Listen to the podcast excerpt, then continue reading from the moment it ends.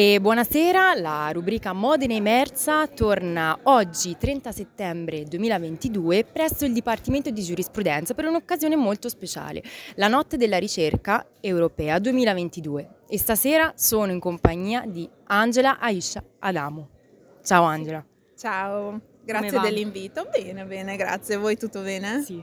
Grazie, grazie per essere qua. Grazie a voi. Ehm, una prima domanda che mi viene spontaneo farti è sappiamo che eh, sei una ragazza di seconda generazione italiana afrodiscendente. Sei eh, un influencer e un'imprenditrice. Potresti raccontarci il motivo della tua Academy? Allora, il mio percorso nasce mm, otto anni fa, otto o nove anni fa, quando ho aperto un blog sulla cura dei capelli afro e anche ricci perché comunque il mio percorso mi aveva portato a esplorare anche quell'ambito. E è nato tutto da un'esigenza personale. E molte della mia generazione e anche chi è venuto prima ha esperienziato ehm, l'impossibilità di poter prendersi cura del proprio capello naturale sin dall'infanzia perché non c'erano conoscenze al riguardo. E, mh, negli anni ho sentito sempre più stretta questa, questa pratica di andare a lisciare, a stirare il capello e soprattutto ho sentito che mi portava mh, sempre più lontano da quella che era la mia, la mia natura, la mia texture naturale. E, e quindi mh, diciamo che mi, mi sono trovata in una circostanza di eventi e che mi hanno fatto capire che invece una strada ci, ci poteva essere. Io ero a Parigi e, ehm, e mi imbattevo continuamente con, in, in queste ragazze, con queste chiome afro che riconoscevo essere naturali e quindi non extensions o parrucche eh, come era spesso la prassi, allora mi sono incapponito, ho detto no vabbè, adesso un modo per forza c'è, lo devo trovare. Quindi mi sono messa a studiare eh, da sola in autonomia qualche mese, eh, tra l'altro su piattaforme anglofone perché in Italia non c'era alcun tipo di informazione e trovata la quadra ho iniziato a sperimentare su di me, visti i risultati e soprattutto vista la facilità nella gestione del capello che superava di molto ehm, il quando avevo extension o treccine, ho detto vabbè, inizio a scrivere, visto che a me piace molto scrivere, è una passione che ho io, e perché chissà che non possa essere interessante per qualcun altro e con mia grande sorpresa ho scoperto che era interessante per davvero tante tante persone. Quindi sono passata nel brevissimo a scrivere mh, diciamo un po' per gioco, ehm, dallo scrivere un po' per gioco allo scrivere in maniera molto più eh, strutturata, cercando di dare informazioni più complete possibili e da lì è iniziato questo percorso di Naturangi che è il nome che aveva il blog e invece adesso il nome dell'impresa e che mi ha visto negli anni concludere un po' il percorso blog, portarlo a esaurimento, decidere di scrivere una guida, ho pubblicato autonomamente questa, questa guida sulla cura del capello afro e riccio dove do delle basi e, e rimane ancora oggi il, l'unico esemplare in Italia. E, e poi ho pensato mh, a come andare a completare tutta quella, quella che era la parte divulgativa e teorica con degli strumenti, eh, perché una cosa che ho esperienziato subito già dalle prime consulenze era il fatto che le persone capivano anche abbastanza bene come destreggiarsi nella cura, ma poi non avevano riferimenti rispetto a cosa utilizzare. E quindi ho sviluppato una, una linea di accessori, mh, mm, accessori dei copricapi da utilizzare in momenti diversi della giornata e, e fatti in determinati tessuti che fossero, mh, mm, diciamo, eh, compatibili con l'esigenza di delicatezza insomma, e di rispetto di tutte quelle che erano le necessità del capello, sono passata um, allo sviluppo di una linea di prodotti e, e poi come diciamo ciliegina sulla torta ho aperto questo spazio um, a Correggio che è la Naturange Academy dove porto avanti la mia, la mia attività di divulgazione, di educazione sia per diciamo privati, diciamo così per persone che lo fanno per esigenza personale, ma anche per professionisti, perché c'è una grandissima lacuna dal punto di vista proprio di eh, preparazione di parrucchiere e di hairstylist eh, rispetto all'approccio con il cappello afro. Sul cappello riccio inizia ad esserci qualcosa, anche se io ho tante clienti che hanno capello riccio, quindi non solo afro riccio ma anche riccio, e però sull'afro è davvero tabula rasa.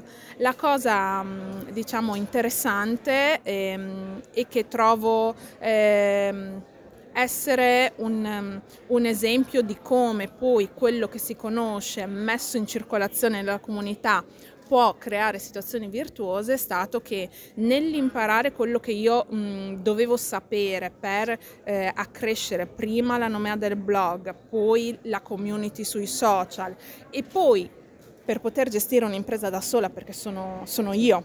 E basta, insomma tutto quello che ho dovuto imparare sono riuscita poi in un certo senso a protocollarlo e eh, a farne strumento poi di consulenze. Quindi la mia, giorn- la mia settimana lavorativa si divide tra portare avanti la mia impresa e fare consulenza ad altri piccoli imprenditori che vogliono intraprendere lo stesso percorso e che soprattutto vogliono avere strumenti per poter portare avanti una gestione in solo, e perché non è sempre detto che ci siano risorse in termini di collaboratori, risorse economiche e, e quindi si punta tanto sulla gestione del tempo, sulla pianificazione eh, e sull'ottimizzazione di quelle che sono le risorse poi effettive.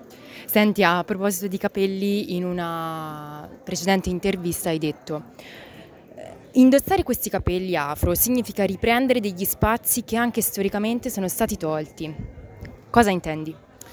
Allora, per i capelli sono passati eh, tanti momenti di, eh, diciamo, privazione dell'identità del popolo afrodiscendente in diversi momenti della storia, in diverse parti del mondo. Eh, non, è, non, ha riguardato solo quelle che potevano essere le aree dove la popolazione afro era eh, diciamo, ehm, oggetto di tratta e di schiavismo, ma già alla fonte nel momento in cui mh, mm, si è andata ad intraprendere un'attività di colonizzazione, eh, prima, una delle prime cose che si è cercato di fare è stato eh, andare a ledere il senso di identità delle popolazioni eh, a mo' di divide et impera. Lì il divide è stato, il, è stato un mh, mm, fa sì che l'un l'altro non ci si possa più riconoscere.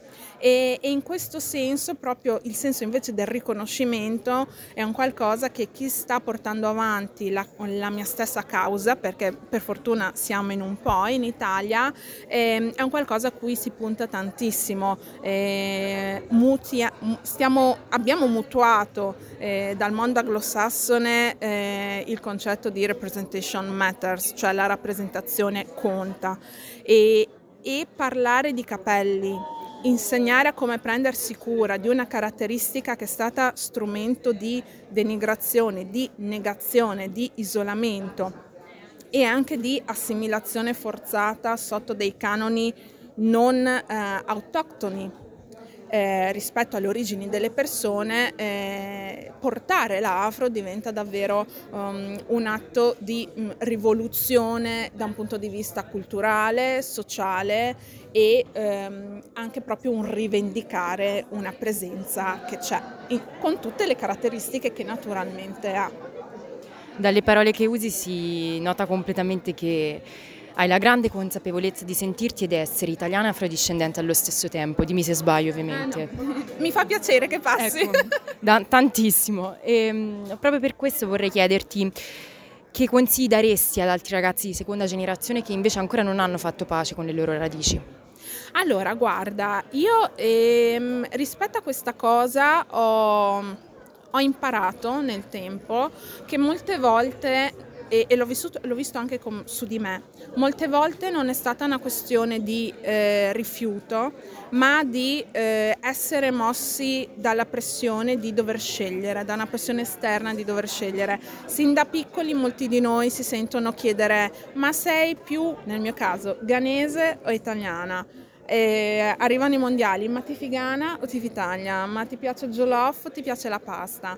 E pur, mh, mm, come dire, non essendo un, um, una polarizzazione um, voluta, cioè, o comunque con intenti diciamo negativi da chi la propone crea all'interno della persona invece eh, questa sorta di devo scegliere chi essere e nel momento in cui vivi da minoranza in un contesto dove tutti si assomigliano e nessuno assomiglia a te e punti per senso di gruppo, per senso di appartenenza, per voglia di esserci, di esistere e di essere soprattutto riconosciuto e punti ad andare verso quello che caratterizza di più il gruppo e allontanandoti da quello che caratterizza di più te. Penso sia una cosa mh, mm, normale nel senso che avvenga eh, in moltissime persone, quindi di questo bisogna prendere atto. Una cosa che mi ha aiutato tantissimo è mh, mm, entrare in quegli spazi dove c'erano altre persone che, che avevano vissuto o che stavano vivendo questo tipo di dinamica, capire come loro avevano fatto e anche, eh, come dire, mh, beneficiare del fatto che nel momento in cui si vive in uno spazio con un gruppo che ha eh, le tue caratteristiche anche l'essere italiano, nel mio caso afrodiscendente, e ti possibilita dopo a vivere anche meglio la tua diversità quando sei in un gruppo dove non, non riescono tutti a farti da specchio, perché hai avuto un altro spazio in cui tu, mh, mm, diciamo, ti sei specchiato con qualcuno. E quindi circondarsi di persone che stanno facendo un pochino il tuo viaggio è uno, non l'unico, ma uno dei modi che, che può aiutare tanto poi a sentirti eh, al tuo posto anche quando non hai di questi specchi, perché sai che ci sono, sai che c'è una possibilità di essere come la tua. Grazie per, per, questa risposta e grazie per la tua disponibilità, è importante una testimonianza così per noi. Grazie, grazie, grazie Angela. Grazie a voi, grazie davvero. E siamo sempre con eh, Modena Emersa, la rubrica di Radio FSC Unimore. Siamo sempre qui in questa splendida location eh, dell'Università del Dipartimento di Giurisprudenza di Modena, nel corso di quella che è la Notte Europea della Ricerca 2022. Eh, quindi continuiamo con le interviste di Modena Emersa. Io sono Giorgio di Radio FSC. Ehm, saluto subito ehm, l'ospite di oggi, Ilias El Giabrani. Grazie per essere qui. Piacere mio. Ehm, ecco, ehm, Ilias, io sto trattando in maniera specifica il tema delle seconde generazioni, ehm, quindi ehm, quei ragazzi o ragazze figli di migranti che si sono stabilizzati eh, nel territorio italiano.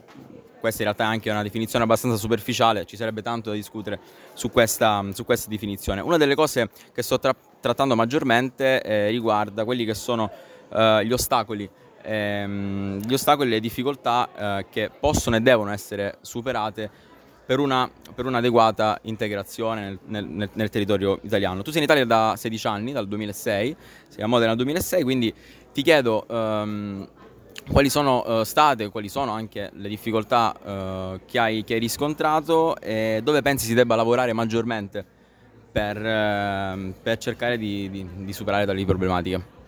Innanzitutto cioè, eh, la, la, domanda è un po' generica per me, cioè, per quanto mi riguarda, perché è come se io dessi una risposta per tutti coloro che sono no, come certo. me. Quindi riguarda quello che, che, ho vissuto io in Italia per questi 16 anni, eh, è stato un po' difficile integrarmi, non lo sono nemmeno ora eh, integrato, eh, perché Dimmi io rifiuto questa parola, cioè vorrei che la mia cultura sia accettata come lo è eh, per me la, quella italiana. Vorrei cioè, non integrare la mia al, al, a quella italiana, ma che siano tutti ben visibili. Eh, tutto, cioè, tutto, non è solo problemi e difficoltà, c'è anche un piacere di, di conoscere, di avere amici attorno che non sono miei compaesani, ma sono anche italiani eh, collaboratori con i, con i, quali ho vissuto, studenti eh, di università con, con, i quali ho studiato, o almeno abbiamo passato dei momenti molto amichevoli. Eh, basta. per quanto riguarda cioè, le problematiche, cioè, è difficile identificarle perché si vivono giorno per giorno. Eh, esempio, partiamo da dal mio arrivo qua in Italia che non sapevo nemmeno una parola in italiano. Le prof di italiano ringraziamo Dio che qua in Italia almeno sono molto, eh, molto più, eh, hanno un approccio molto più, eh, come si può dire? Diretto. Eh, coinvolgente, okay. coinvolgente. Eh, per quanto mi, mi, riguarda una prof che cioè, ricordo ancora il, il, suo cognome Zironi che è stata lei a, a, farmi amare la lingua italiana in generale. Io dicevo questo italiano questa coniugazione tutto questo era difficile per me. E partendo da quello eh, mi ha fatto anche amare la cultura. Ecco hai, hai parlato di scuola ehm, proprio questo ti volevo chiedere se pensi che ehm, anche in base a quella che è la, la tua attività, l'attività che svolgi, ehm, ho letto che, insomma, che eh, ti occupi anche di insegnare la lingua italiana ai, ai ragazzi, ai bambini che, che, arrivano in Italia, quindi pensi che la scuola possa essere uno step eh, fondamentale mh, mm, per abbattere mm, anche il pregiudizio? Ma eh, è un, un avvicinarsi all'idea dell'altro, cioè noi siamo in un paese dove la gente vive in modo diverso da noi.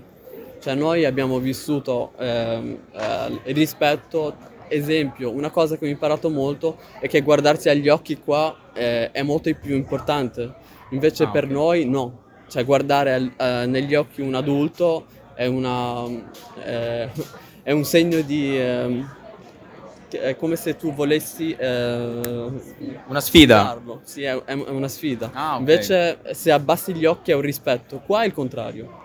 Eh, sì, infatti, qua anzi... cioè, o te ne freghi di me eh, quando abbassi gli occhi, quando ti guardo allora sì mi ascolti. Eh, questa cosa qua è molto importante, insegnarla anche ai bambini qua che arrivano da piccoli, eh, dirgli ehm, semplicemente che il verbo va usato così. Cioè, così quando loro parlano con i loro amici hanno meno ostacoli, perché quando arrivi qua e non c'hai nessun amico e sbagli l'unico, l'unico verbo che non dovevi sbagliare, che loro per, per loro è semplice, è, è, cioè, è, è, normale nella loro vita, certo. tu lo sbagli, ti prendono in giro, quindi hai perso già nel sociale, solo per quella parola lì. E poi ti chiedo qualcosa sul, sul Windsor Park, mm, tu la, lavori nel Windsor Point e, e quindi volevo che, mi parla- un collaboratore. E volevo che mi parlassi un po' di uh, questa attività, mm, dimmi un po'.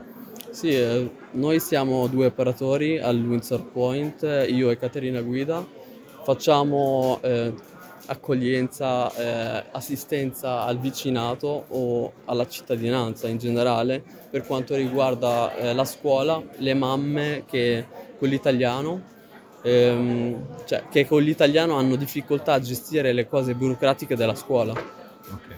Quindi noi assistiamo a questo fatto qua, l'accompagnamento da, ehm, dei genitori alla scuola o il collegamento siamo noi più o meno eh, del, dei genitori con la segreteria, dei genitori con i prof, eh, dei genitori con i siti, adesso che è tutto un, un baradam di, eh, di, informatica, quindi alcuni di loro sono analfabete, quindi fanno fatica a capire co- come si usa l'email, figurati un, certo. un sito.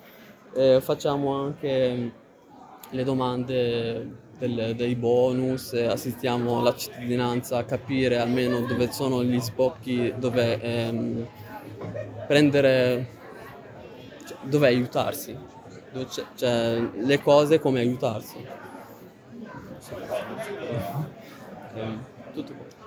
Grazie mille, grazie mille Ilias.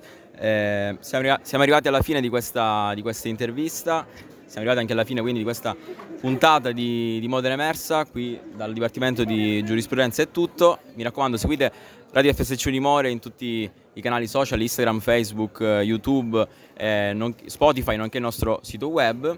Eh, con questo è tutto, grazie.